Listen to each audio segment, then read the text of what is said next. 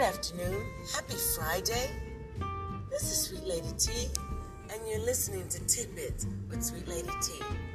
It's Friday, Friday, Friday, Friday, and I hope everyone is having a great day so far. It's a sunny day in the Ville, and it's also Father's Day weekend. So I hope you all, if you're blessed enough to still have a dad, or even know your dad, or even if your mom that had to play mom and dad, I, hey, I'm giving you kudos. You hear me? Because I'm one of those, and it's a, it isn't easy, is it? It isn't easy.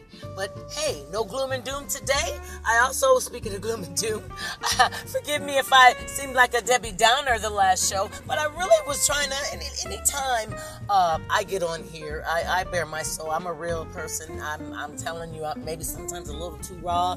Uh, as my daughter, I'm gonna give a shout out to uh, Shalina, keeping it blunt. Uh, I always tell her you're just a little too blunt, but but really she's not. Not if something. If the only way you can drive your point in is to go raw or blunt, and and, and tastefully done, and, and and with nothing but love. You know, hey, you love people. It's the only reason you breathe their air. So it's like at a point in time, you got to clear the air. You, know, or you're gonna, you know, suffocate, and that's never gonna work. We have already survived too many things to to just uh, fake it till we make it. No, keep it real, and and, and that's only make sure you can feel. You have to be a feeling, loving, kind being.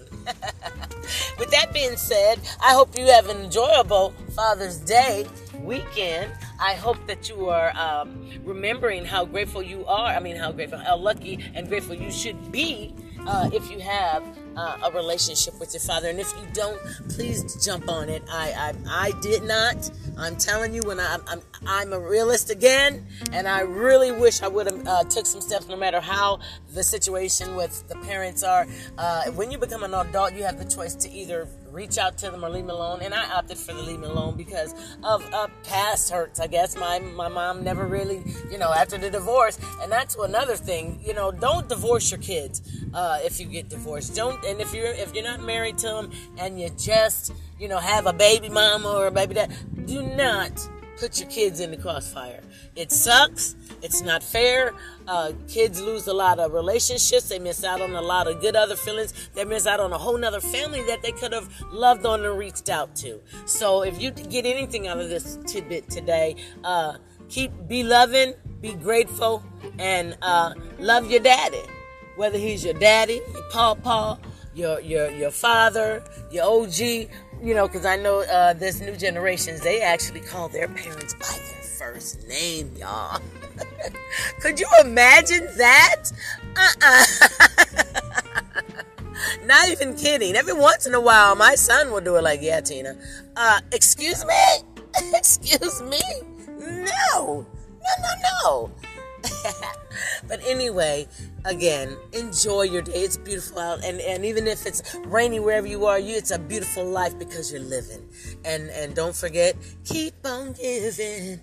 Okay, you've been listening to Tidbits of Sweet Lady T. It's a great day, even if it's a rainy day, cloudy day. Uh, if you started your day off uh, and, and, on the wrong foot, get back in bed and try it again. I've done that. You know that actually does work sometimes. Like, hold up. it's getting scary already. Let me try this again.